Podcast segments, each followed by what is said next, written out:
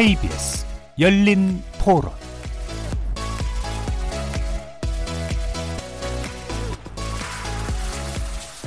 안녕하십니까. KBS 열린 토론 정준희입니다.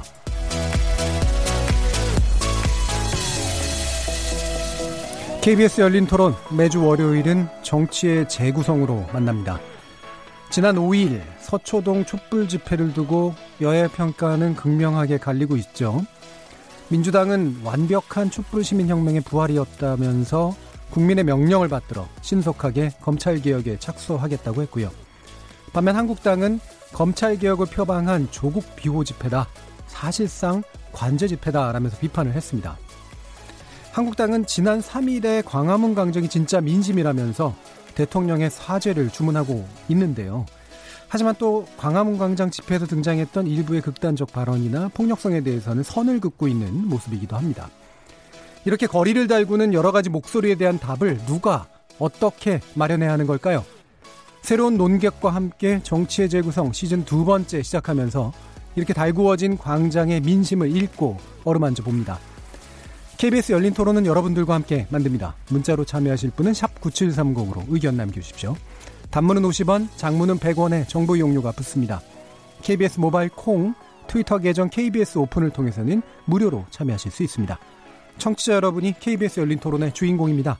날카로운 의견과 뜨거운 참여 기다리겠습니다. KBS 열린 토론 지금부터 출발하겠습니다.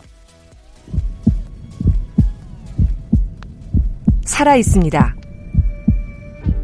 토론이 살아 있습니다. 살아있는 토론, KBS 열린 토론. 토론은 라디오가 진짜입니다. 진짜 토론, KBS 열린 토론. 협치는 너무 멀리 있고 대립만 남은 여의도 정치. 여기서 새롭게 바꿔봅니다. 정치의 재구성 함께 해주실 네 분의 논객 소개해드리겠습니다. 두 번째 시즌을 맞아서 새롭게 모신 두 분 먼저 소개해 드릴게요. 먼저 김민석 전 민주연구원장 나오셨습니다. 안녕하세요. 자 그리고 이상일 전 새누리당 의원 나오셨습니다. 네, 안녕하세요. 반갑습니다. 이상일입니다. 자 그리고 같이 계속 해오신 우리 이준석 바른미래당 최고위원 나오셨고요. 네, 안녕하십니까. 그리고 김준호 변호사 함께 하셨습니다. 안녕하세요. 자 이렇게 새롭게 네 분과 함께하는 KBS 월요일 코너 정치의 재구성은 영상으로도 생중계되고 있는데요. KBS 모바일 콩 보이는 라디오를 통해서 일단 보실 수 있고요. KBS 모바일 어플리케이션 마이케이 접속하시거나 유튜브 들어가셔서 KBS 일라디오 또는 KBS 열린 토론 검색하시면 지금 바로 저희들이 토론하는 모습 영상으로도 보실 수 있습니다. 구독 많이 눌러주시고요. 의견도 달아주십시오. 생방송 놓치신 분들 팟캐스트로 나중에 들으실 수 있고요. 매일 새벽 1시에 재방송도 됩니다. 자, 이렇게 함께할 방법까지 안내해 드렸고 정치의 재구성 본격적으로 시작해 보겠습니다. KBS 열린 토론. 자, 본격적인 토론 들어가기 전에 새롭게 모신 두 분의 인사 말씀 먼저 들어보도록 할게요. 어, 어떤 각오로 또는 어떤 생각으로 함께 하시는지 김민석 전 의원님. 네, 열린 토론이 참 좋은 토론 프로죠. 어, 같이 하게 돼서 아주 그 감사하고요. 또 함께 하신 분들도 뭐 평소에 다 아주 합리적으로 이렇게 대화하시는 분들이어서 즐거운 시간 됐으면 좋겠습니다. 열심히 예. 하겠습니다. 어, 다 합리적인 분들 맞으신 거죠.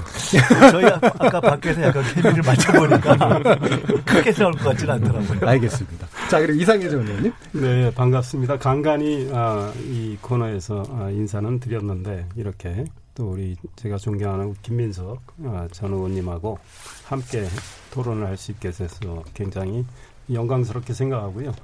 열린 토론이라 저도 그 우리가 여야로 당파성은 좀 많이 다르고 또 그 당파성 때문에 갈등과 충돌을 일으키긴 하지만 열려 있는 태도가 참 중요하다 이런 예. 생각합니다. 그래서 그런 열려 있는 태도로 토론을 하도록 노력을 하겠습니다. 예. 감사합니다. 합리성 그리고 열린 자세 이 두 가지를 또 강조를 해주셨네요. 어, 이렇게 네 분이 함께 또 새롭게 해주시면서 이렇게 합리적이고 열리고 그러면서 또 날카로운 토론 기대해 보도록 하겠습니다. 자, 그러면 먼저 지난 토요일에 있었던 서초동 촛불 집회에 대한 평가부터 들어보도록 할 텐데요. 일단 뭐 규모 논쟁은 지금은 좀 사라진 상태이긴 합니다만 전주보다 더 커진 건 사실이고요. 어, 거기서 나온 목소리 또는 뭐 경향들 이런 것들을 어떻게 보셨는지 어, 일단 김민석 의원님 의견부터 들어보도록 할까요? 규모는 저는 최근 한 두세 번을 쭉 가봤는데요. 처음에 몇백 명 모였을 때부터 관심을 갖고 봤거든요. 네. 그러니까 정말 저렇게 커질까 싶었던 과정인데 자생적으로 쭉 커가는 과정을 보면서 이번 마지막은 뭐 확실히 규모는 어 뭐 비교할 수 없이 커진 것 같고 이런 대중 행동이나 대중 집회에 있어서는 우리나라 이 촛불 집회는 이제 거의 무슨 세계 특허 수준이 된 것 같아요. 음. 그러니까 일종의 거의 뭐 유네스코 문화 유산 수준을 만든 거 아닌가 싶은데 규모도 그렇고 이제 격조라고 할까 뭐 그런 것도 그렇고 예. 내용도 그렇고 진행도 그렇고 전체적으로 상당히 안정된 수준에 가는 거 아닌가 하는 생각을 일단 저는 들었어요 이번 저 마지막 집회를 보면서는 어 그렇습니다 우선 봐니까 뭐 평화적으로 어 그 정도의 인원이 예. 에, 뭐 사실 아주 막 대, 어, 대규모의 무슨 조직된 조직이 끌고 가는 것도 아니거든요. 예. 실제로 보면 몇 분이 음. 정말 처음에 모이자고 해서 한 건데 어떻게 저게 저렇게 진행이 되지 하는 그런 것이 저는 우리 이 국민들의 민주주의 수준이 정말 사실 정치하는 사람들이 생각하는 수준보다 굉장히 높아져 있어요. 그걸 음. 많이 느낍니다. 예. 그러니까 일반적으로 대중 집회, 특히나 이렇게 그 예상 못했던 규모로까지 커지는 규모 집회에서는 좀 의외의 일들이 좀 많이 일어나기 마련인데 전반적으로 상당히 민주주의 수준을 높이는 시민 참여가 아니었나 이렇게 보시는 것 같습니다. 자 이상일 전 의원님은 또 어떻게 예, 보시나요? 그 소추동 집회와 관련해서 뭐 규모나 동원 논란 이런 거는 어, 논외로 치고 예. 그 내용에 제가 잘 솔직히 이해가 안 갑니다. 그러니까 음. 조국 법무부 장관을 수호하자 이게 이제 핵심인데 그것이 곧 검찰 개혁이다. 예. 조국 수호 이콜 검찰 개혁 등치가 이게 과연 성립이 되는가 저는 문제 제기를 하고 싶어요. 왜냐하면 아, 어떤 분이 아, 성향이 좌든 우든 그걸 떠나서 아, 그분이 그분과 그분의 가족이 잘못과 비리 부패 뭐 불법 의혹이 있다면 그거는 진영을 떠나서 어 그거를 엄정히 가려서 법적으로 어 처벌할 건 처벌을 해야 되는 게 민주사회의 기본 아니겠습니까? 예. 그리고 촛불 혁명 말씀하시는데 촛불 혁명의 기본 정신도 그런 민주주의를 지키자는 거 아니겠습니까? 그런 그런 맥락에서 어, 조국 장관에 대한 수사가 이루어지는데 검찰청 앞에서 뭐 윤석열 검찰총장 물러가라 이제 이런 등의 내용 어, 조국 장관 수호하자 그 가족만큼 깨끗한 가족이 어디 있느냐 이런 내용에 대해서는 저는 솔직히 동의하기 어렵다 그러니까 조국 수호가 곧 검찰 개혁 이 등치는 성립하지 않는다는 게 제 생각입니다. 예. 그러니까 다른 어떤 뭐 논의들은 제외놓고라도 기본적으로 외쳐진 구호 또는 주장 가운데 조국 장관에 대한 수호가 검찰 개혁이다라는 논리에 대해서는 동의할 수 없다. 이런 의견이셨네요. 이준석 최고요. 그러니까 결국 광장 민주주의 또는 직접 민주주의에 해당하는 형태로 만약에 이걸 해석한다면요. 그거는 대의민주주의의 실패라고 볼 수 있죠. 그런데 지금 대의민주주의에서 그럼 어떤 요소가 실패인지를 살펴보자면은 대통령이 어쨌든 그 지명한 인사에 대해 가지고 어 사실 인사청문회를 통해 가지고 의혹을 충분히 해소할 수 있는 법적 절차가 있었음에도 불구하고 그 여당 측에서 뭐 다 이제 아시겠지만은 증인 채택을 의도적으로 방해했습니다. 그래서 그때 웅동학원 이사하시는 그 나이 드신 어르신 한 분 나오셔가지고 그 말씀하신 거 외에는 우리가 어떤 증인들의 말이나 이런 걸로 판단할 수가 없었습니다. 그리고 그 뒤에도 보면은 국정조사라든지 여러 가지 또 다른 형태로 국민들에게 의혹을 해소할 수 있는 절차가 있었음에도 불구하고 그것이 이루어지지 않았습니다. 박근혜 대통령 때 국정농단 사태에 대해 가지고 사법적 판단, 즉 헌법재판소나 아니면은 뭐 법원에서 뭐가 나오기 전에도 많은 국민들이 판단을 내릴 수 있었던 것은 그 어쨌든 국회 내에서 국정조사 등을 통해 가 등을 통해 가지고 나름 이제 어 능력 있는 국회의원들이 어, 사건의 질, 실체를 좀 국민들에게 알릴 수 있는 기회가 있었기 때문인데 이번에는 그 기회를 차단하고 지금 여당은 무조건 옹이 모드로 가고 있는데 저는 이 광장에서 국민들이 나오기 전에 우선은 국정조사를 통해 가지고 세세히 내용을 밝힐 수 있게 되는데 왜 그 절차에 여당이 동의하고 있지 않은 것인지 저는 의심스럽고요. 지금 보면은 대통령께서 사실상의 지난번에 제가 보증을 섰다라고 말씀드렸는데 저는 대통령이 장관을 위해서 사실 인사 보증을 선다는 상황 자체가 저는 믿기지가 않습니다. 왜냐하면 많은 국민들이 어쨌든 대한민국의 최소 절반 이상이 조국 장관 인사에 대해 가지고 불쾌한 안색을 드러내고 있는데 본인을 지지하고 따르는 또는 조국 장관을 따르는 절반을 생각할 것이 아니라 왜 그러면 대한민국의 절반에 가까운 사람들이 조국 장관의 임명에 대해 가지고 아주 불편한 심기를 가지고 있는지 이게 선거는요 50% 이상 득표하면 이기는 선거고요. 그러면 완전히 모든 걸 가져가게 됩니다. 하지만 성공한 대통령이라는 건 어느 순간에도 자신을 반대하는 국민도 끌어안을 수 있어야 되는데 저는 이번에 그런 모습이 보이지 않는다는 것 굉장히 아쉽게 생각합니다. 예, 일단 뭐 광장에 이렇게 사람들이 몰려나오는 건 대의 정치가 실패하고 있는 부분이다라고 보시는 것 같아요. 예. 그렇습니다. 저는 직접 민주주의적 요소가 사실 여러 단점이 있기 때문에 오히려 대의 민주주의로 진화했다라고 믿고 있는 사람인데 최근에 보면 대의 민주주의에 대해서 국민들이 어떤 방향으로든 실망을 많이 하고 계신 것 같고 음. 그 직접적으로는 국회에 대한 불신이 제일 높은 나- 나타나지 않습니까 예. 보통 저는 이 부분은 이번 조국 사태에 있어가지고는 국회의원 중에서 특히 왜 조국 장관을 인보 정석하면서 계속 이렇게 옹호하는 분들이 있는지 저는 약간 의아합니다. 예. 예. 그 대의 정치도 이제 국회에도 지적하셨고 네. 그다음에 대통령의 인사권 문제도 지적을 하셨는데 또 국회 안에서는 주로 이제 이런 그 정부 여당이 옹위하는 태도를 보이는 것이 실패 핵심이다. 저는 뭐 조국 장관에 대한 판단 전에요. 음. 그러니까 법이 정한 절차로 예를 들어 국정조사 정도는 여당이 합의하고 같이 또 각 당의 음. 능력 있는 의원들을 투입해가지고 예. 실체 규명할 수 있는 거 아니냐. 대신 이번엔 인사청문회보다는 좀 통 크게 예. 증인 채택 등에 대해서 합의해 주는 게 좋지 않나 이렇게 음, 생각합니다. 그런 게 외려 이제 광장으로 나오는 어떤 수요를 줄일 수 있는 음, 그런 거였다. 아니 국민들 다리 아프기 이게 뭡니까 이게 몇십만 명씩 몰려 나와서 하, 하면 안 되게끔 대의민주주의가 지금 제 역할을 못 하고 있다는 거 아닙니까? 알겠습니다. 예, 김주루 변호사님. 일단 광장에 국민들이 뭐 두 개의 다른 생각을 가진 많은 분들이 직접 참여하고 나오는 거는 긍정적인 일이죠. 예. 음, 이걸 가지고 뭐 국론 분열된 나라가 위태롭다거나 뭐 국력에 과도하게 낭비했다고 저는 그렇게 보진 않습니다. 음. 촛불 시위가 2002년에 미군 장갑차에 의해서 중학생 두 명이 사망한 사건 이후에 쭉 여러 일들이 있었습니다. 뭐 탄핵도 있었고 광우병 촛불도 있었고 세월호도 있었고 변화한 건 뭐냐면요. 진화한 건 뭐냐면 촛- 예전에 촛불 집회는 거의 매일 집회를 하는 예. 몇 명이 오든 광화문에 이랬습니다. 진화한 거는 주말에 이제 주 1회만 해요. 끈질기고 오래 하는 방식으로 그리고 더 평화적인 방식으로 예전에 초반에 촛불 집회는 주최 측과 의도는 무관하게 일, 일부 유혈이나 폭력 사태도 또 종종 있었던 적이 있거든요. 그게 이제 굉장히 변화했던 촛불의 진화고 뭐그 면에서는 긍정적으로 봅니다. 오히려 어, 이런 대규모 집회 아직은 조금 더 어색한 어, 상대적으로 정부의 인사에 좀 더 비판적으로 보이신 10월 3일 날 광화문에 모이신 분들 같은 경우는 뭐 기자 성추행 논란이라든가 이런 것들이 있었는데 이제 그런 부분들은 좀 아직은 집회 문화에 아직 조금 익숙치 않은 분들의 이제 어떤 문제라고 좀 생각해서 어 그래서 일단 기본적으로 긍정적으로 봐야 되고 이것 그 자체를 대의 정치 위기, 뭐 사법의 위기를 보충하거나 이러지 완전 대체한다고 생각하지 않습니다. 근데 물론 이제 불만을 가지시는 분들은 이 정도로 왔으면 여기에 대해 반응하는 정치가 다시 재개돼야 되는 거 아니냐 이런 거에 대해서 이견은 있을 수 있다고 생각합니다. 근데 어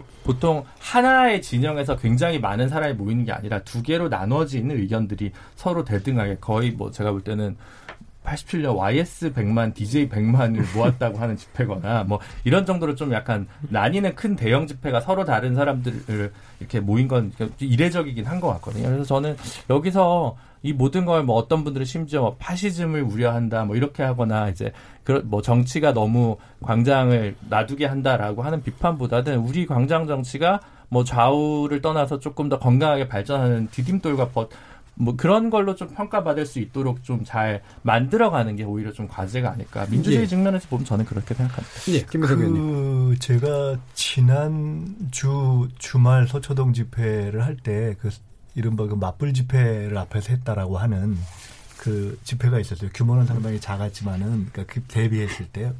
마침 어떻게 차를 내린 게 그쪽에서 내려서 거기서 쭉 이렇게 걸어 올라갔어요. 예, 성모병원 쪽. 네 네. 예, 가다 보니까 이제 얼굴 아는 분들이 당연히 그에 대해서 이제 생각이 다르니까 저, 저를 알아보기도 하고 불만을 표하는 분들도 있을 거 아니에요. 예. 이제 그런 분위기부터 시작해서 이렇게 쭉 다 봤는데 저는 이제 저의 나름대로 보는 눈이 있기 때문에 그걸 비교했을 때 나름대로 이제 비교해서 야 이건 좀 아닌데 이런 것도 있는데 적어도 제가 그날의 주된 집회였던 서초동 촛불 집회 검찰 개혁을 요구했던 그 집회 애를 보면서는 저는 이게 이제 아까 우리 이준석 최고위원께서는 대의 정치 실패라는 측면을 말씀하셨는데 저는 어떻게 보면 대의 정치와 직접 민주주의라는 것에 대한 구분 내지는 이해가 좀 변화한 시대에 우리가 이미 살고 있는 것이 아니냐. 그리고 이미 지금 검찰 개혁을 요구하면서 그 안에서 요, 나오는 얘기 중에 상당 부분이 또한 언론 개혁에 대한 요구도 있지 않습니까? 그리고 최근 이 복잡한 이 그 뭐 거의 난리통이라고 표현할 수 있는 이런 과정을 거치면서 상당 부분의 어, 경우에 따라 잘못된 뭐 정보라든가 이런 것들을 그냥 시민들이 막 체크를 하거든요. 예. 상당히 걸러지는 그런 과정을 거쳐서 저는 이미 우리가 옛날식의 그 정치학 교과서에서 대의민주주의와 직접민주주의를 구분해서 야 직접민주주의가 상당히 중우정치의 우연성이 있다 이렇게 얘기했던 수준은 뛰어넘어 버렸다 이미 우리가 그 수준을 뛰어넘은 시대에 살고 있어서 오늘 아주 재미난 글을 봤는데 그 저 중현 정치라는 말을 누가 썼더라고요.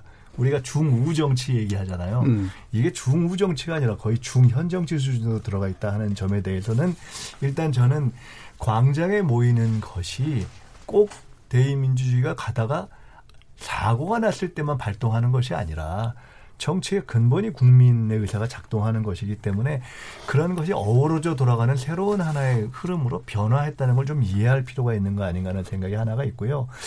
이 의원님 아까 말씀 중에 한 가지만 말씀드리고 싶은 것은 이걸 우리가 좀 이해할 필요가 있을 것 같아요. 그러니까 검찰 개혁이라는 어떻게 보면 상당히 딱딱할 수도 있고 일반 시민들이 일상 속에서 느껴서 그거를 야 내 생활에 있어서에 관련되는 개혁 과제다 이렇게 얘기하기는 사실 어려울 수도 있다고 우리가 그렇죠. 볼수 예. 있잖아요. 근데 왜 그것에 정서적 공감이나 정서적인 어떤 일체화가 돼서 되느냐에 있어서는 사실은 노무현 대통령과 관련됐던 그 논두렁 시계 뭐 등등과 있었던 그런 검찰 수사의 경험이 우리에게 역사적으로 존재하기 때문에 국민들이 이게 또 그런 식으로 가는 것이 아니야라는 검찰의 최근 수사의 어느 시점 그 보시다시피 초반부터 이랬던 게 아니에요. 어느 시점에 대해서 이게 탁 튀기 시작했거든요. 그러니까 그런 것의 역사적 맥락은 우리가 좀 이해할 필요가 있는 것이 아니냐. 그러니까 그렇게 검찰 개혁이 필요하다고 보는데 지금 마침 조국 장관이 그것을 이끌어가는 입장에 있는데 여러 가지 사안들이 그 개인을 니 흔들림이 자칫 잘못하면 검찰 개혁 전체가 무너지는 것으로 될 수도 있고 그렇다고 해서 마땅히 딱 떨어져서 지금 그 반대 집회에서는 조국 구속 이렇게 나오지만 사실은 조국 구속을 해라고 검찰조차도 지금 못 내놓고 있잖아요. 예. 그렇기 때문에 그것에 대해서는 좀 역사적 맥락을 이해하면서 볼 필요가 있는 거 아닌가 싶습니다. 네, 제가 이상입니다. 좀 말씀드리면 예. 정치가 아마 제대로 작동이 됐다면 양 진영이 아마 광장으로 나가지는 않았을 거예요. 그러니까 이번에 냉정히 사태 전개 과정을 과정을 보면 어, 조국 장관 후보자 이제 지명에서부터 시작이 되는 거 아니겠습니까? 뭐 우리 이준석 최고위원 이야기했지만 인사청문 과정, 또 청문 보고서 채택이 안 된 상황에서 대통령 임명을 강행하고 수사가 병행되는 과정이 있었지 않습니까? 그 앞에 과정에는 문제는 없다고 제가 생각하시나요? 보기에는 이- 이미 인사청문 전에 다른 장관 후보자들도 어, 국민이 여러 가지 검증 과정에서 도덕성에 있어서 예. 불법이 확인 안 된 상황에서도 국민이 보기에 도덕성에 많이 문제가 있다고 뭐 여론이 형성됐을 때 물러난 사람들 많았어요 현 정부에서도 예. 어, 뭐 불법이 확인 안 됐기 때문에 끝까지 간다. 이런 경우는 조국 장관이 처음이죠. 대통령도 그 말씀하셨지만. 그래서 그때 그 민심을 민의를 제대로 헤아리고 만약에 대통령이 지명 처리하거나 자진 사퇴를 시켰다면 제가 보기에는 지금 뭐 광화문 서초동 에 우리 국민들이 아마 광장에 모여서 이런 그런 말씀들을 하시지는 않았을 것 같고 만약에 조국 장관이 지명 철회하거나 그다음 어, 자진 사퇴를 해서 자연인 상태에서 수사를 받았다면 아마 서초동에 저런 집회가 있었을까 이런 생각이 들어요. 그다음에 어, 노무현 전 대통령 이야기 우리 김인석 전 의원 말씀하셨지만 어, 그거에 어, 그 아픈 기억을 갖고 계신 분들 분명히 있습니다. 그러나 서초동 집회는 그거하고 바로 연결을 하기는 좀 뭐 진영 논리 차원에서 이해한다면 저는 연결은 되는 것 같아요. 그때 진영이라는 건 뭐죠? 지금 우리가 소위 말하는 진영 논리, 예. 소위 좌파 우파의 진영 논리, 진보다 보수다 진영 논리에 갇혀 있는 뭐 분들에 한해서는 저는 뭐 그 특히 진보 진영에서 어 그 얘기를 많이 하기 때문에 예. 아 그래서 이번에 조국 수호하기 위해서 나가자 뭐 이런 논리로는 저는 어 전개가 논리 전개가 이해가 되는데 거기에 이제 검찰 개혁이라는 예, 문제를 얹혔단 말이죠.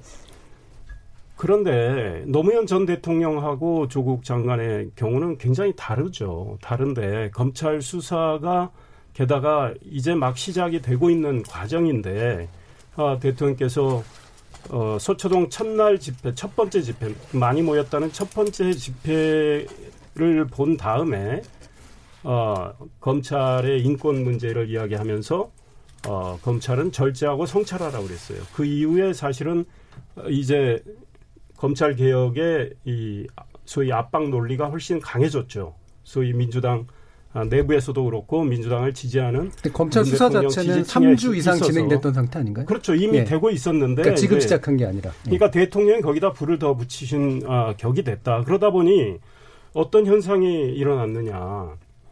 검찰은 그랬습니다. 원래는 정경심 교수를 공개 소환하겠다고 했습니다. 그러나 대통령 말씀 이후에 비공개 소환을 하게 됐죠. 그다음 대통령이 그 이후에 또 어, 조국 장관 업무 보고를 받는 자리에서 윤석열 검찰총장은 검찰 개혁 방안을 빨리 내라. 이제 이러면서 검찰의 에, 뭐 검찰이 신속하게 뭐 나름대로 개혁 방안을 냈죠. 뭐 특수부 축소하고 파견 검사 이제 이런 거를 제도를 하지 않기로 하고 뭐 검사장한테 차량 지원도 않기로 했다. 근데 이러면서 검찰 수사가 위축되는 과정들을 보고 있는 겁니다. 정경심 교수가 두 번 조사받았지만 토탈 조사받은 시간은 한 7시간 좀 넘죠.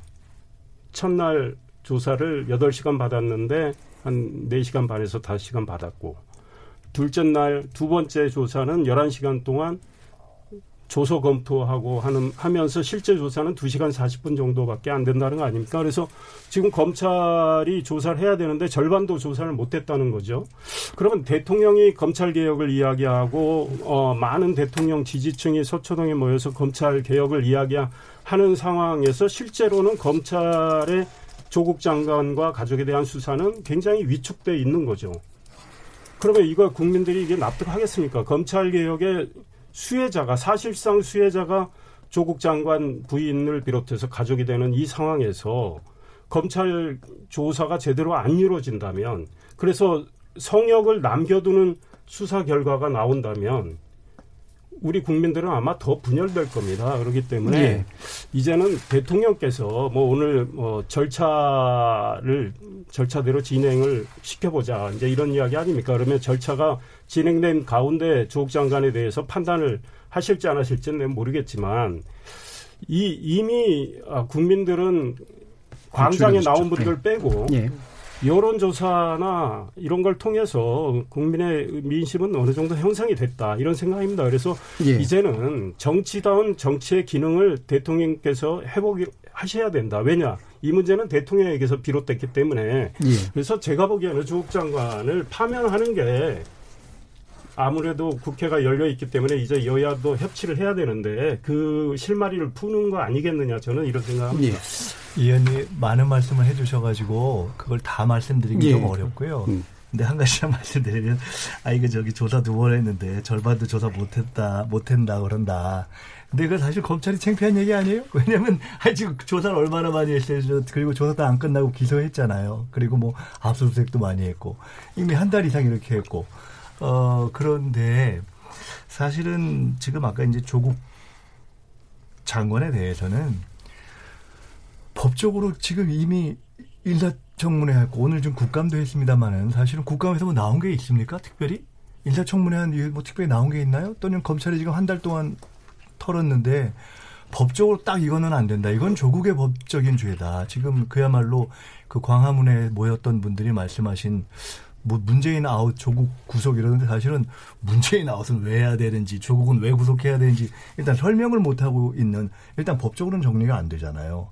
그러니까 지금 이 의원님 자신도 꼭 법적으로 문제가 아니어도 물러나간 경우 있지 않느냐 이렇게 말씀하셨지만 그건 그럴 수도 있고 아닐 수도 있는 거 아닙니까? 그리고 정치적으로 그러면 정치적으로는 그리고 경중을 따질 수 있는 것인데 정치적으로 따지자면 조국 장관의 경우가 이 기존의 장관으로 임명됐던 분들 대부분을 비교해 볼 때 과연 정말 야 이건 도저히 안 되는 경우인가라고 볼 수 있나요? 좀 어렵다고 봐야죠 우리가 보면 결국 법적인 기준과 정치적 기준을 놓고 나면 도의적 기준이 하나 남는 건데 그 점에 관해서 조국 장관이 그래 내가 살려고 하고 내가 지향했던 부분에 대해서 내가 못 미치던 부분이 있다라고 자기가 도의적인 반성과 사과를 한 거 아닙니까?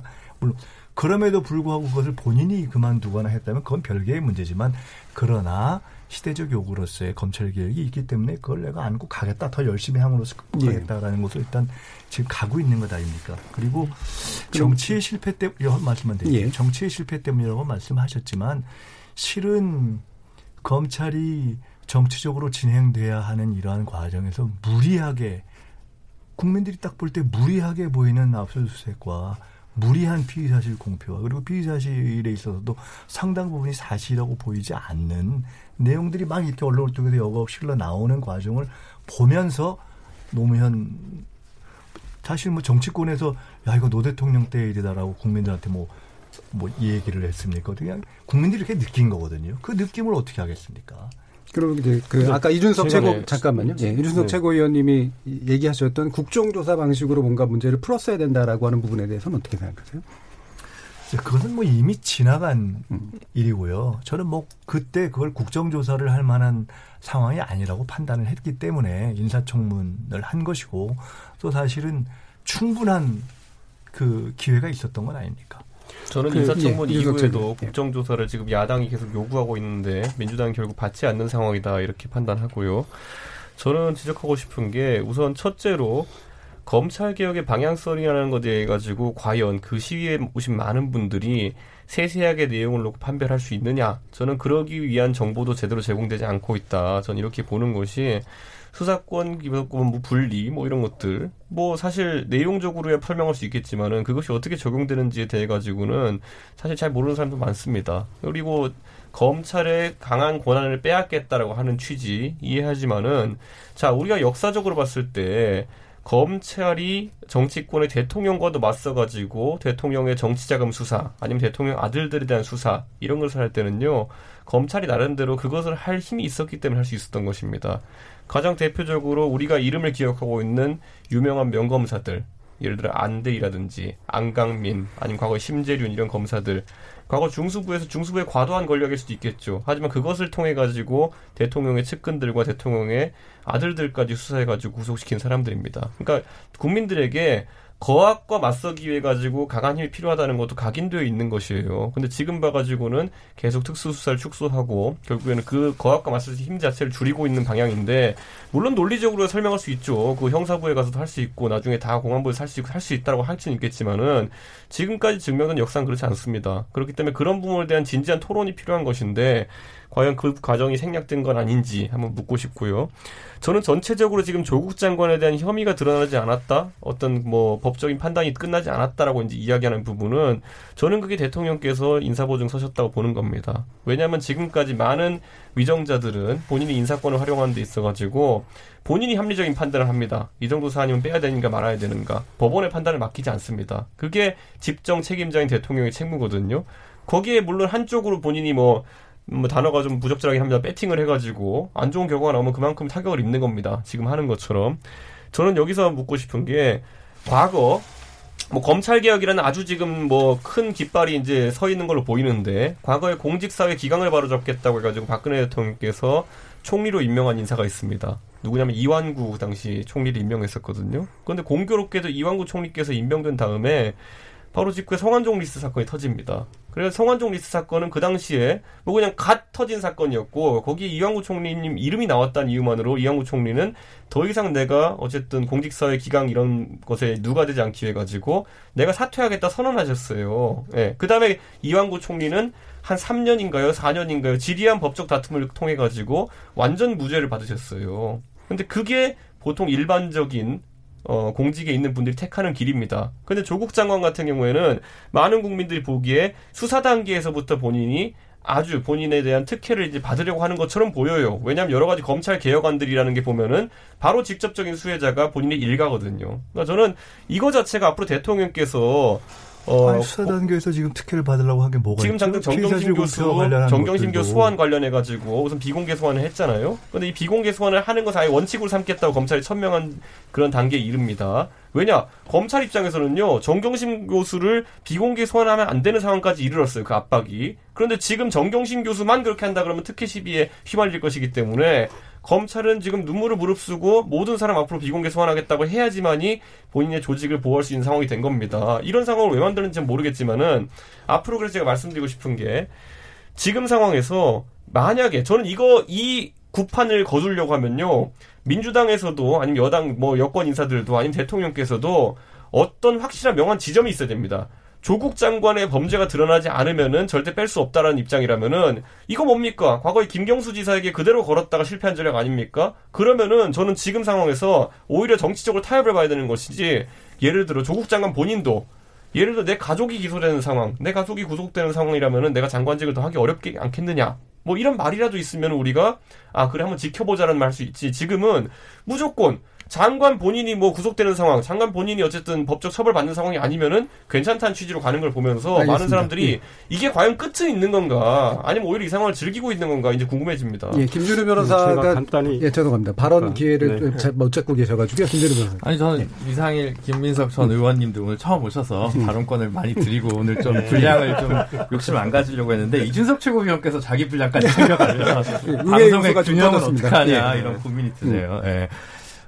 되게 오늘 이준석 최고위원 보니까 되게 민주당을 아끼시는 것 같아요. 음. 그러니까 어제 대통령이 말하자면 이준석 최고위원 매대로 베팅을 한 거잖아요. 정치적 자산을 이 조국 장관 임명에 상당히 많이 건 겁니다. 왜 이렇게 위험하고 무리한 수를 두냐, 독주를 하느냐라고 하는데 이게 이 그 전례에 비춰도 맞지 않다. 그래서 사실은 그런 관점에서 보면 근데 어느 정도 지지층에서 지지율 하락이 멈추니까 이게 버티게 해주는 거거든요. 그럼 왜 이걸 버티고 있을까? 지지층이 지지층이 아무 생각이 없어서 그러니까 저 그렇다고 생각하지 않거든요. 저는 광장에 나온 광화문에 나오셔서 조국 장관 물러나야 한다고 하신 분들이나 서초동에 가신 분들이나 다 이제 가지신 생각이 있고 그래서 제일 위험한 게 대중을 틀렸다라고 재단하는 게 제일 어렵거든요. 예. 대중이 옳지 않을 수 있지만 대중이 틀렸다고 얘기하는 것만큼 되게 위험한 게 있고 대중이 무지하다라고 얘기하는 그러니까 그런 부분이 좀 있는 것 같습니다. 이상해 의원님께서는 이제 뭐 노무현 전 대통령 사건랑 다르다라는데 근데 그 맥락에 제 제가 지난주인가 지지난주에도 매주 이 얘기를 하고 있으니까 언제 얘기했는지 기억이 안 나는데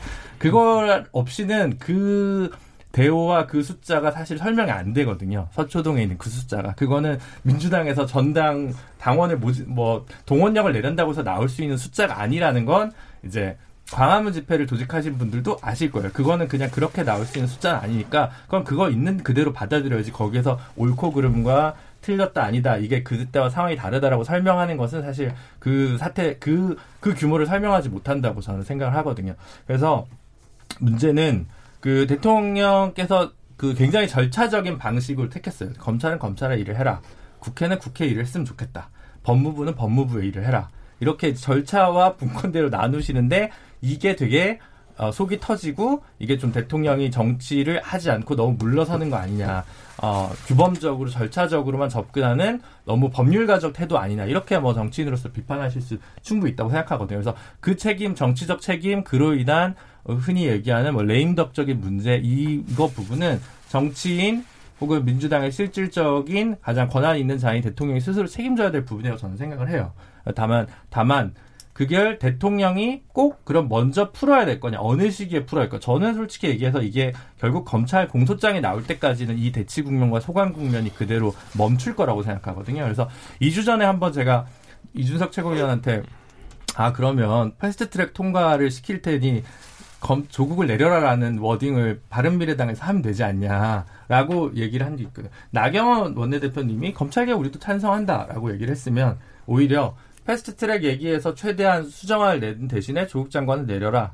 그리고 이 안은 20대 국회에 어떤 공동의 업적으로 검찰개혁 법안을 통과시키자. 이런 정치를 오히려 또 할 수도 있거든요. 근데 계속 이쪽도 저쪽도 사실은 조금 소강 상태에 있어서 이 국면은 안타깝게도 아마 한 1, 2주 정도는 더 이제 광장에 각자 나가시고 그 다음에 이제 검찰의 공소장이 나오는 부분이니까 정치의 사법화, 사법의 정치화를 우려하시는 분들께서는 다시 이 다음 국면이 정치적인 해결이 없이 다시 검찰이 어떤 공소장을 내냐에 따라서 하면 너무 정치 실종이 아니냐 이런 비판을 하실 분들이 있을 거고 저는 그 부분도 국회가 여야 할 것 없이 좀 겸허하게 인정할 부분이 있는데 현재 상황에서는 서로 너무 퇴로를 끊어놨기 때문에 조금 더 갈 수밖에 없지 않을까라는 생각이 들고 아무리 새롭게 검찰이 새로 지금 사실 피의 사실을 새로 흘리고 어느 언론에서 계속 단독 보도가 나오지만 그걸로는 이 국면의 변화가 결정적인 변화는 좀 없어 보이지 않냐. 그게 냉정한 분석 아니겠냐라는 제 입장이 뭐 이렇게 네, 특별히 어느 진영이 네, 옳다는 제가 좀 좀 그렇습니다. 뭐 아주 짧게 한. 자, 예, 잠깐만요. 네, 먼저 좀 드리고 예, 예, 예, 그다음에 이렇게 가겠습니다. 이사님. 네, 뭐저 두 분 말씀 뭐 합쳐서 한 세 가지. 제가 이미 말씀드렸어요. 노무현 전 대통령을 기억하시는 분들이 이제 소초동에 그렇게 하시는 거를 그 진영 차원에서 파악하면 저는 이해가 된다고 했죠. 그러면 이 정부 들어서 적폐 수사가 소위 짧게만 해주십시오. 왔다 갔다 해야 되니까요. 예. 어, 지금 조국 장관 가족에 비해서는 훨씬 강하게 수사를 받았겠죠. 우리가 그거는 국민들이 저는 대부분 동의하실 것 같아요. 그래서 어, 여러 가지 모욕을 당하고 치욕을 느낀 분들이 목숨을 끊은 분들이 네 분이나 됩니다. 현 정권에서 그때 서초동에서 검찰 개혁하자고 한 분들이 있었어요. 아니었잖아요. 네, 그 얘기만 드리겠습니다. 그 다음에 정치는 법적 판단하고 다른 거 아니겠습니까? 어, 만약에 우리 김민석 어, 전 의원께서 예, 야당의 입장이었다. 그리고 박근혜 정부, 이명박 정부에서 조국 장관 같은 분을 법무부 장관 후보자로 내놨다. 그리고 관련 의혹들이 저는 기자 올해 25년 했는데 이렇게 많은 의혹이 나온 분은 처음입니다. 이렇게 많이 나왔다. 그랬을 때 물러나라고 하지 않았을까요? 그게 정치죠. 그거를 물러나게 했던 것이 정치죠. 대부분 어, 대통령들은 어, 그, 그 정도 의혹이 나오면 어, 법적 재단이 나오기 전에 정치 행위를 통해서 물러나게 하고 어, 여야 간의 에, 소위 말해서 협치의 어떤 여건 환경을 마련했죠. 그다음 조국 장관 불법 나오지 나온 게 뭐가 있느냐? 정경심 교수 뭐 절반도 조사 못했다는데 검찰은 그동안 뭐 했느냐 이 말씀과 관련해서 압수수색도 많이 했는데 지금은 정경심 교수 조사를 하고 있는 겁니다. 그동안에 압수수색을 통해서 또 관련자 아, 조사를 통해서 검찰이 얻은 여러 가지 정황 증거, 증거, 진술 이거를 정경심 교수한테 확인하는 과정이죠. 이 확인하는 과정에 있어서 두 차례 조사가 이루어졌는데 정경심 교수가 제가 보기에는 조사를 불성실하게 받고 있어요. 조국 장관은 우리 가족이 성실하게 조사받을 수 있도록 하겠다고 했지만 사실과 정반대의 조사 태도를 보이고 있는 거죠. 진술 줘서 첫날 해서 날인도 안 하고 다음 날 와서 그거 한다고 해서 시간 많이 보내고 말이죠. 건강진단서 내지도 않았고 이런 그래서 검찰 내부에서 부글부글 끓고 있다는 거 아닙니까? 이런 아나무인 태도에 대해서 이제 지적을 하고 싶고 그런 불성실한 태도로 인해서 검찰 조사가 진척이 안 되고 있는 거고 조국 장관 본인의 불법성이 확인된 거 있느냐? 지금 검찰이 다 그동안 수사한 거를 말할 수가 없잖아요. 나중에 검찰 발표를 지켜봐야 되겠죠. 그 다음에 의심되는 대목은 많이 있습니다. 일단 서울법대 아래 공익인권법센터에서 아들 딸과 네. 관련해서 인턴십 하지 않은 걸로 다 학교에서 공식적으로 국감장에도 자료 냈, 냈지 않습니까? 그런데 인턴 한 걸로 돼 있고 그 증명서 발급은 이거는 동양대하고 상관없기 때문에 조국 장관의 개입 가능성이 커요. 그다음 사모펀드와 관련해서도 공직윤리법 위반 가능성이 있고 그 혐의를 받고 예. 있고 예, 이제 예, 끝나겠습니다. 예. 그다음에 증거인멸 교사 의심 받을 만합니다. 그래서 이거를 아직까지 불법성 확인 안 된 거 아니냐 이렇게 이제 말씀하신다면 그러면은 이 법적 그 대법원까지 가자 이런 말씀하고 이제 비슷하게 되는데 그러면 정치가 실종된다 이런 말씀드리고 예, 제가 싶어요. 말을 줄여달라고 요청드린 건 이게 네. 사실은 지난 4주 동안 계속 했던 얘기를 반복하는 거라 예, 그래서 좀 줄여달라고 말씀드린 거고요. 예, 김석 의원님. 한 4주 내지는 그 전부터 자유한국당 의원들이 국회에서 했던 이야기 어, 지금 말씀하신 거하고 별 다른 게 없죠. 이러이러한 의혹이 있을 수 있다. 또 이러이러한 의혹이 있다. 그리고 대통령의 지지율 또는 대통령의 정치, 정치의 실종, 민주당에 대한 걱정을 해주시는 건 좋지만 저희는 그런 여러 가지를 감안해서 지금 검찰 개혁이 국민의 요구이기 때문에 밀고 나가야 되는데 예. 명료하게 법적인 하자가 불법이 이러이러한 의혹이 있다라고 얘기만 할 뿐 누구도 명료하게 조국 장관의 불법의 근거를 제시하지 못하는 이 상황에서 예. 그것 때문에 검찰 개혁의 의제를 최대 의제로 이렇게 내세웠던 장관을 만약에 그때 그렇게 내려앉혔다면 지금 이 정도로까지 검찰 개혁의 의제가 진행이 돼서 검찰 자체가 충분하냐 아니냐에 대한 논란은 별도로 하더라도 예. 스스로라도 개혁을 해야 되겠다라고 하는 이 국면까지 왔겠습니까? 예. 그래서 예. 요거를 지금 그러니까 많이 좀 이야기가 진행이 됐기 때문에요. 어, 그, 그 약간의 질문을 약간 틀어가지고 어쨌든 오늘 나경원 원내대표 같은 경우 검찰 개혁에 반대하지 않는다 이렇게 이제 말을 했고요. 어, 광화문 집회의 내용도 사실은 검찰 개혁에 대한 반대 내용이 아니다라고 하는 그런 언급들이 계속 나오고 있습니다. 그래서 광화문 집회에 대한 평가 3일에 있었던 것들을 해주시면서 아까 정치 이야기를 하셨기 때문에 제가 먼저 이렇게 질문을 드릴 텐데 그러면 지금 자유한국당이나 야당에서 조국 사태 이외의 다른 정책 대안들 또는 조국 사태를 포함한 다른 정책 대안들을 내놓는 것들이 무엇이냐에 대한 질문을 좀 드리고 싶어요. 저는 우선 정치적 대안이라는 건요. 여기서 조국 장관에 대해 파면을 하는 것 이건 기본입니다. 보면은 왜냐하면 지금 상황에서 야당이 하고 있는 주장 중에서 뭐 파면 이거는 뭐 으뜸 가는 주장인데 그 사이엔 중간 타협안이 나올 수가 없잖아요.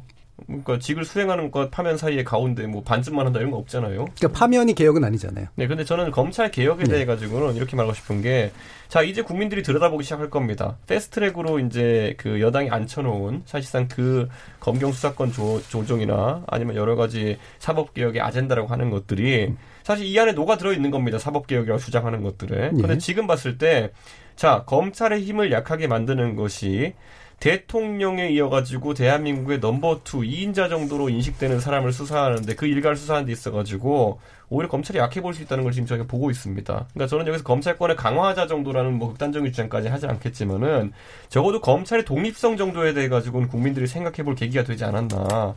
우리가 보면은 검찰에 뭐 검찰이 뭐 아주 잘한 수사도 있고 못한 수사도 있을 겁니다. 근데 못한 수사라고 우리가 기억하는 대부분은 뭐냐면요. 권력이 개입해 가지고 수사를 흐트려 놓은 겁니다.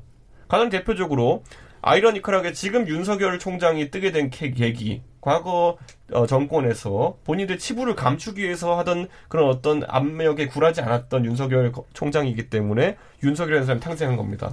지난 정권에서 박근혜 정부에서 초기에 검찰을 장악하기 위해 가지고 검찰총장의 직무 수행과는 크게 관련이 없어 보이는 개인사를 찾아내 가지고 검찰총장을 내친 것. 그게 저는 굉장히 안 좋은 권력이 검찰을 장악하려고 했던 모습 중에 하나를 이렇게 봅니다. 그러니까 검찰 개혁의 내용은 독립성이다. 그렇죠. 저는 독립성이 담보되어야 되는 게 첫 번째고 지금과 같이 뭐 법무부 장관이 나서가지고 검찰을 뭐 인사와 조직으로 통제하겠다고 나서는 것. 특히 그런데 법무부 장관은 사실 문재인 대통령의 사실 뭐 아주 최측근이면서 2인자 소리까지 듣는 사람이기 때문에 이거는 검찰에 대한 대통령의 직접 통제를 볼 수도 있는 부분인데 이건 예. 아주 위험하다. 그래서 저는 이번 기회를 통해서 검찰 개혁 그렇습니다. 아젠다로 만약 충돌할 것 같으면요.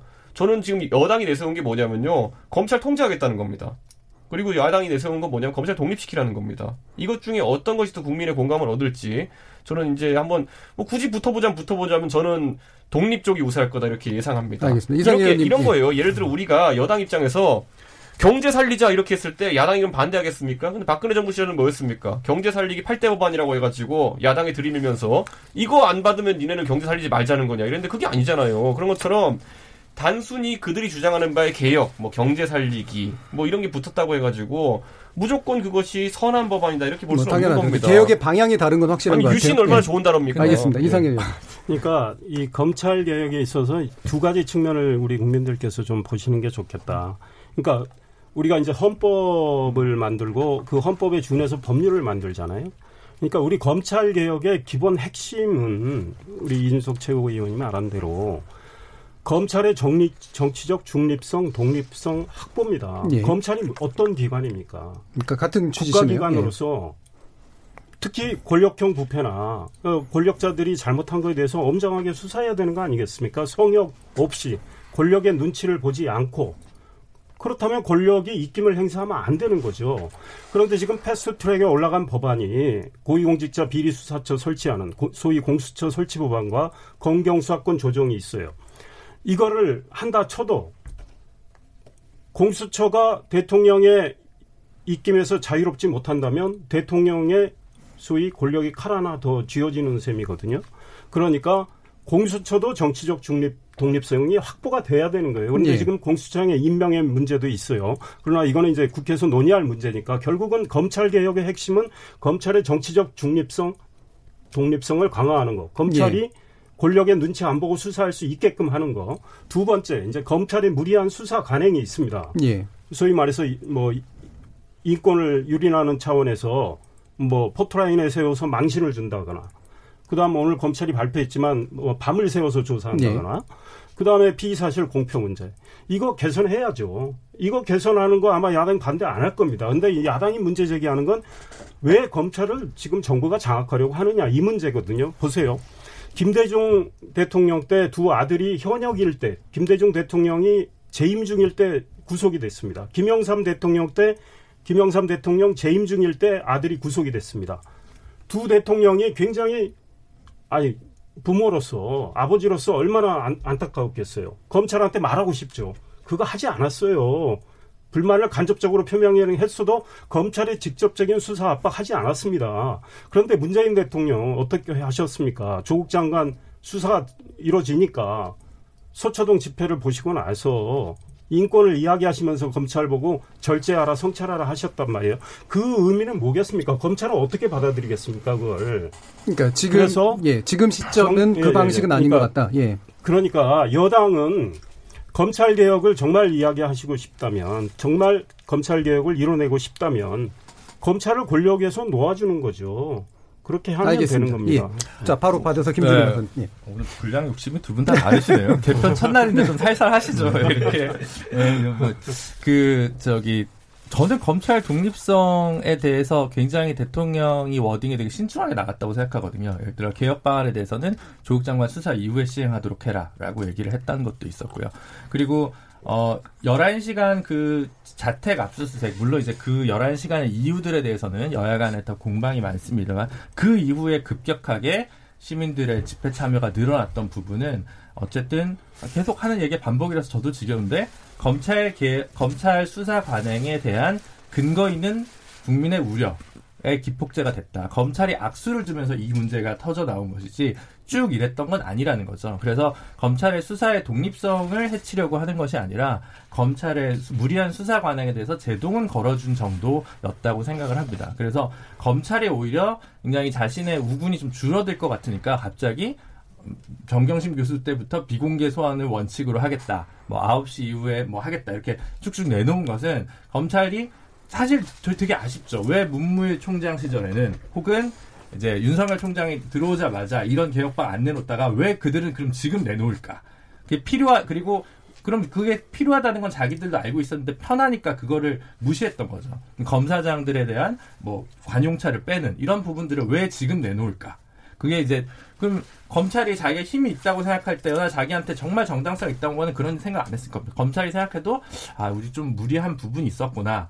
국민의 공감대를 충분히 얻고 가는 수사는 아니었구나라는 것에 대한 반성적 사유가 있으니까 그런 어, 자체적인 개혁 방안을 내놓은 게 아닌가라는 점도 좀 같이 짚어야 어우러질 수 있지 않을까라고 지금 야당 쪽에서 지금 공통적으로 얘기하는 건 네. 정치적 네. 중립하고 제일 중요한 과제다. 그러니까 네. 방향이 상당히 다른 것 같거든요. 어떻게 아, 저는 정치적 중립의 문제는 인사권의 문제고 사실 인사농단에서 제일 이제 검찰 내부에서 터져 나온 얘기는 사실 윤석열 총장이 처음 취임해가지고 어, 자신의 가까웠던 이들 중심으로 인사를 너무 심하게 해서 인사 원칙이 좀 많이 헝클어들었다라는 내부 비판이 있었던 건 사실입니다. 저는 일단 그건 부분을 더 짚고요. 그러니까 그럼 이제 더 나아가서 이제 검찰위원회를 만들자 뭐 이런 안들이 있을 수 있죠. 경찰 부분도 경찰위원회를 통해서 인사의 공정성과 투명성을 확보하자라는 문제의식이 꾸준히 여의도 국회에 있었으니까 이제 그런 얘기를 하면 상관이 없는데 사실 지금 수사에 있어서는 성역 없는 수사를 해라. 하고 그러나 인권적 원칙을 지키면서 수사하라. 저는 그게 대통령 워딩 그대로 받아들이면 된다고 생각을 하고요. 오히려 이 수사에 대해서 크게 막지 않습니다. 그래서 오히려 저는 여당 지지층에서 성급하게 뭐 예를 들어 저는 그것도 일부 분들의 그냥 정념이 터져 나온 거라고 생각하는데 예를 들어 윤석열 파면이라든가 이런 구호는 대단히 저는 부적절하다고 생각하거든요. 그래서 저는 윤석열 총장은 윤석열 총장의 일을 하면 된다고 생각을 하고요. 장기적으로 검찰의 독립성을 주는 것이 검찰이 검찰 스스로 자정 기능 없이 민주적 통제 없이 그냥 갈까봐 하는 것에 대한 우려가 있기 때문에 이 검찰에 대한 정치적 통제가 아니라 검찰에 대한 민주적 통제를 어떻게 확보할 것인가에 대한 고민은 예. 별도로 있어야 된다는 건 분명한 것 같습니다. 그 부분에서는 미세하지만 뭐 이상해 의원님께서 그 우려하시는 부분에 살짝 교집합은 있을 것 같습니다. 아니 근데요 저희가 이제 여당과 대통령의 잠깐만요. 관계를 죄송하지만 네. 한번 더 드리고 바로 분량 욕심이 가겠습니다. 너무 네. 과하시다니까요. 다시 한번 네. 음, 디테일로 가기 전에 좀 다시 한번 원론 얘기를 한번 좀 해보고 싶어요. 어, 서초동에 모인 촛불이 검찰 개혁을 요구하고 있지 않습니까? 예. 그리고 그 검찰 개혁의 요구에 대해서 심지어 나경원 원내 대표나 사실 검찰 자체도 그걸 부정하지 못하는 그러니까 시대적인 요구란 말입니다.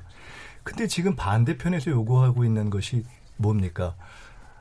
조국 구속, 문재인 아웃, 조국 파면? 지금 이런 요구 외에 혹시 다른 요구가 있나요? 제가 지금 들은 것은 자유한국당에서 요청하거나 또는 그 거리에서 그 제기됐던 울려 퍼졌던 요구들이 그것이거든요.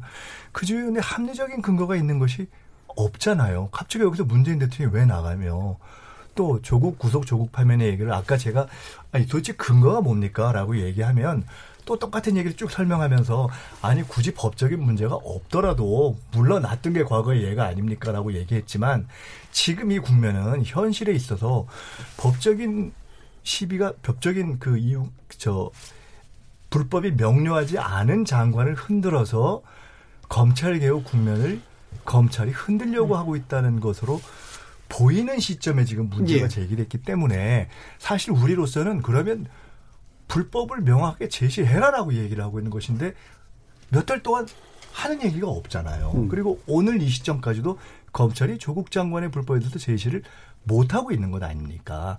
즉 그런 이 상황에서 검찰이 무리한 수사를 하는 그 모든 것이 결국은 검찰 개혁을 사실을 흔들려고 하는 것이다라고 봤기 때문에 예.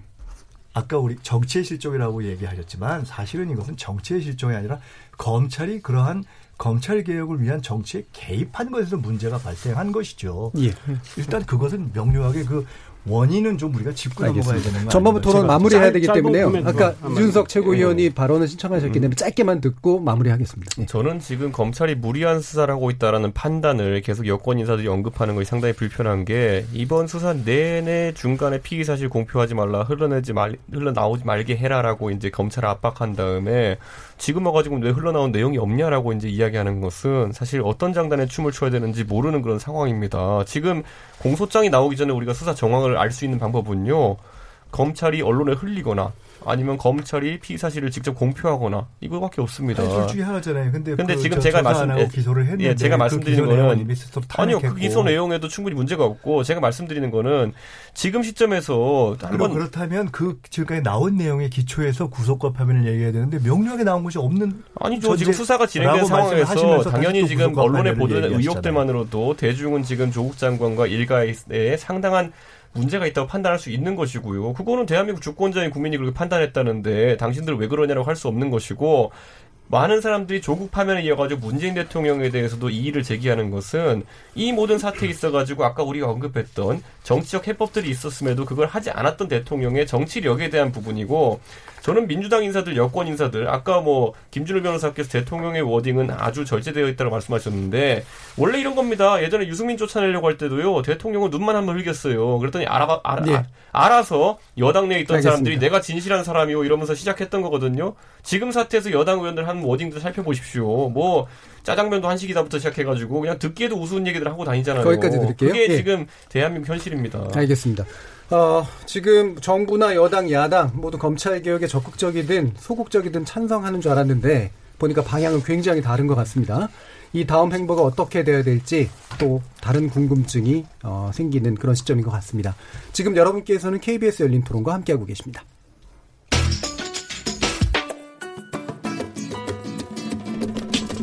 묻는다, 듣는다, 통한다. KBS 열린 토론. 듣고 계신 청취자 여러분, 감사드립니다. 들으면서 답답한 부분은 없으신가요? 궁금한 점은요? 그렇다면 함께 토론에 참여하시죠. 유료 문자 9730을 이용하시면 됩니다. 단문은 50원, 장문은 100원의 정보 이용료가 있습니다. 스마트폰 어플리케이션 KBS 모바일 콩을 통해서도 무료로 참여하실 수 있습니다. KBS 열린 토론은 언제나 열려 있습니다. 듣고 계신 KBS 열린 토론은 매일 밤 1시에 재방송됩니다. 자, 전반부 토론 진행되는 동안 청취자들이 보내주신 의견 들어보겠습니다. 정의진 문자 캐스터. 네, 안녕하십니까. 문자캐스터 정의진입니다. 더 커진 검찰개혁 촛불 집회에 대한 청취자 의견 소개합니다. 1967님. 내가 서초동 집회에 간 이유는 조국 장관에 대한 검찰의 의도적이고 과도한 수사, 검찰이 흘린 내용만을 받아쓰는 편파적인 보도 때문이었습니다. 1520님, 한국당은 검찰 개혁을 원하는가 원하지 않는가, 조국 장관을 반대하더라도 이것을 밝혀야 합니다. 유튜브로 영원한 사랑님, 공수처만 설치하면 만사 오케이, 안 싸워도 되고 광장에 모일 이유도 없습니다. 콩으로 최정윤님, 참석해보면 왜 조국 수호가 검찰 개혁인지 알 거예요. 모르면 가봐요. 이제 마지막 집회만 남았는데 해주셨고요. 9361님, 거짓 주장의 논리에 도구로 동원되거나 속아 나온 인파로 보입니다. 4596님, 저는 여론조사원인데요. 임명 전에도 조국 임명 반대가 많았고요. 임명 후에도 부적절하다가 훨씬 많았어요. 정부가 국민들 생각을 너무 모르셔서 안타깝네요. 0441님, 서초 집회에서 조국 장관을 옹호하는 거나 광화문에서 대통령 하야를 외치는 거나 둘 다 이해 안 가는 거는 똑같은 거 아닐까요? 콩으로 김경호님, 서초동 집회, 광화문 집회, 둘 다 자신이 지지하는 정당 집회로밖에 안 보입니다. 유튜브로 나대로님, 서초동 집회의 주장은 검찰개혁과 언론개혁이었습니다. 언론이 검찰발 가짜뉴스 그대로 보도하면서 그 규모가 커진 겁니다. 유튜브로 써니방님, 대한민국은 한 번도 국론이 일치한 적이 없었죠. 유튜브로 류소영님, 조국 인권이 미래의 내 인권. 콩 아이디 K7565로 시작하는 분, 성역이 과연 조국 장관 쪽일까요? 패스트 트랙 수사, 자유한국당, 자유한국당 쪽 의원의 자녀 의혹 조사 등등은 거의 손을 못 대고 있는데 그걸 보면 자한당 쪽이 성역인 것 같은데 이에 대한 생각을 듣고 싶습니다. 라고 보내주셨네요. 네, KBS 열린 토론. 지금 방송을 듣고 계신 여러분이 시민 농객입니다. 계속해서 청취자 여러분들의 날카로운 시선과 의견 보내주세요. 지금까지 문자캐스터 정의진이었습니다.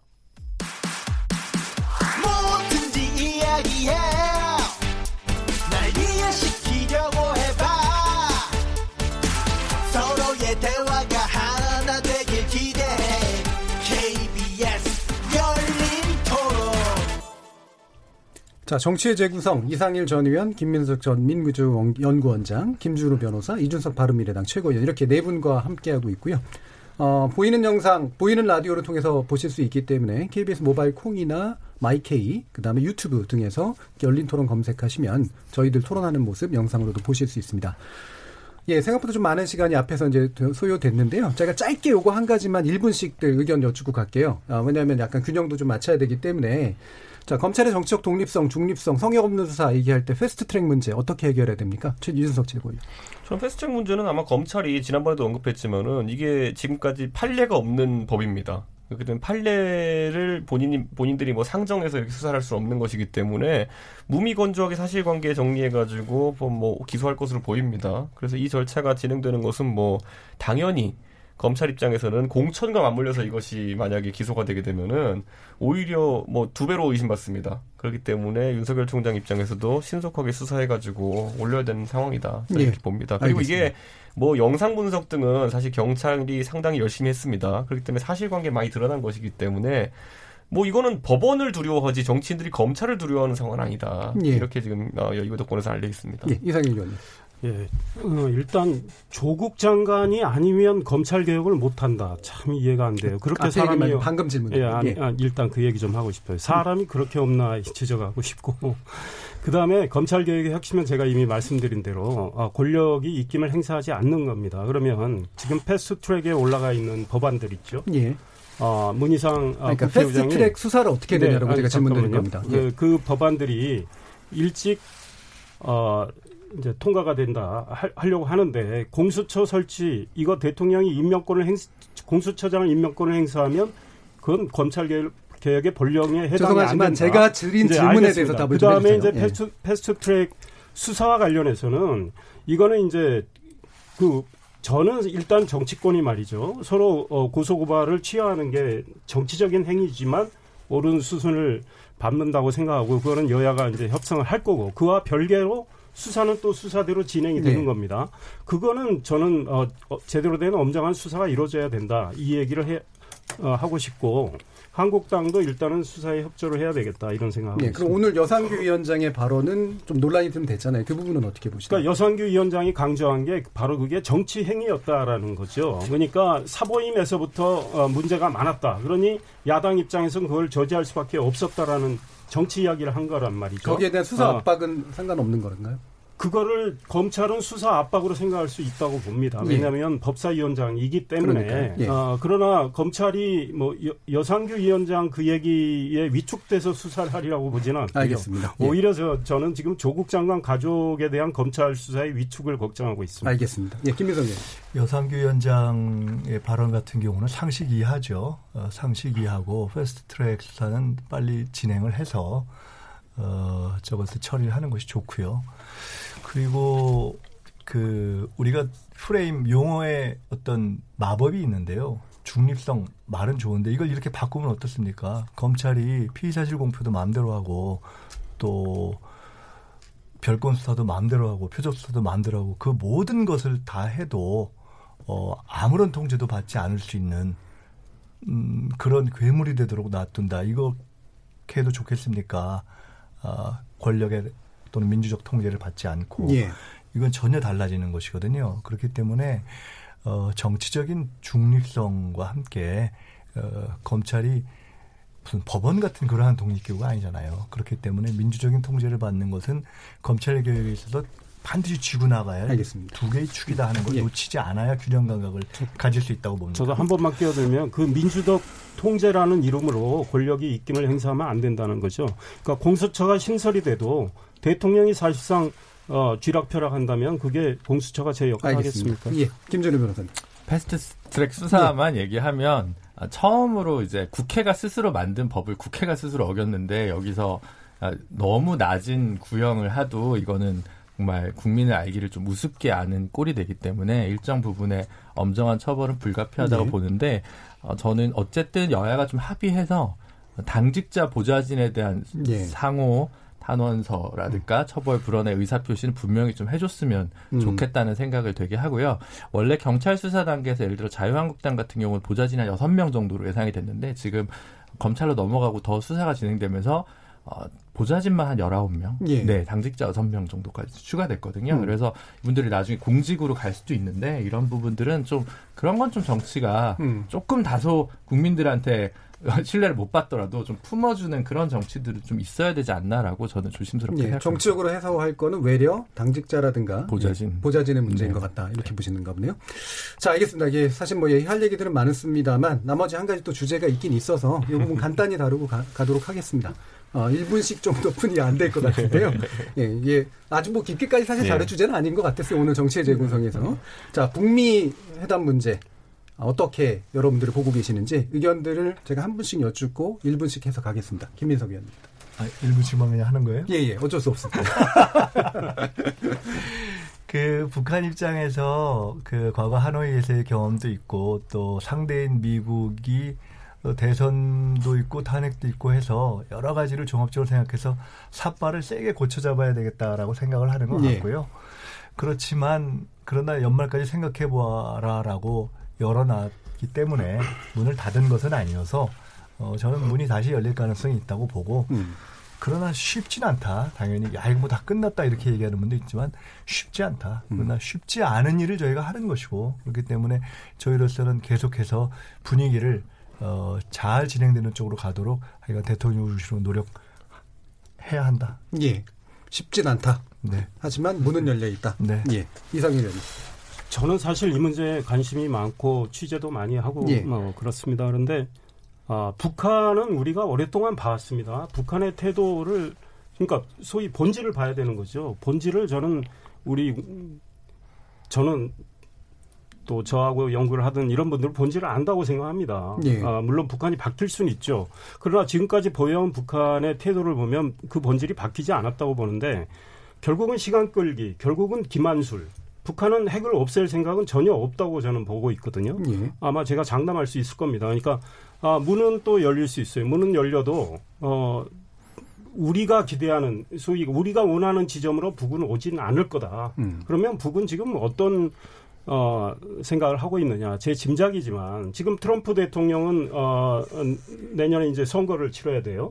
그 다음에 국내에선 지금 탄핵을 당하게 생겼단 말이죠. 굉장히 몰리는 국면에서 북한은 트럼프의 여러 가지 궁지를 활용하는 아, 시간 끌기 전략. 그러면서 소위 수면 아래에서는 핵, 핵과 미사일을 고도화할 겁니다.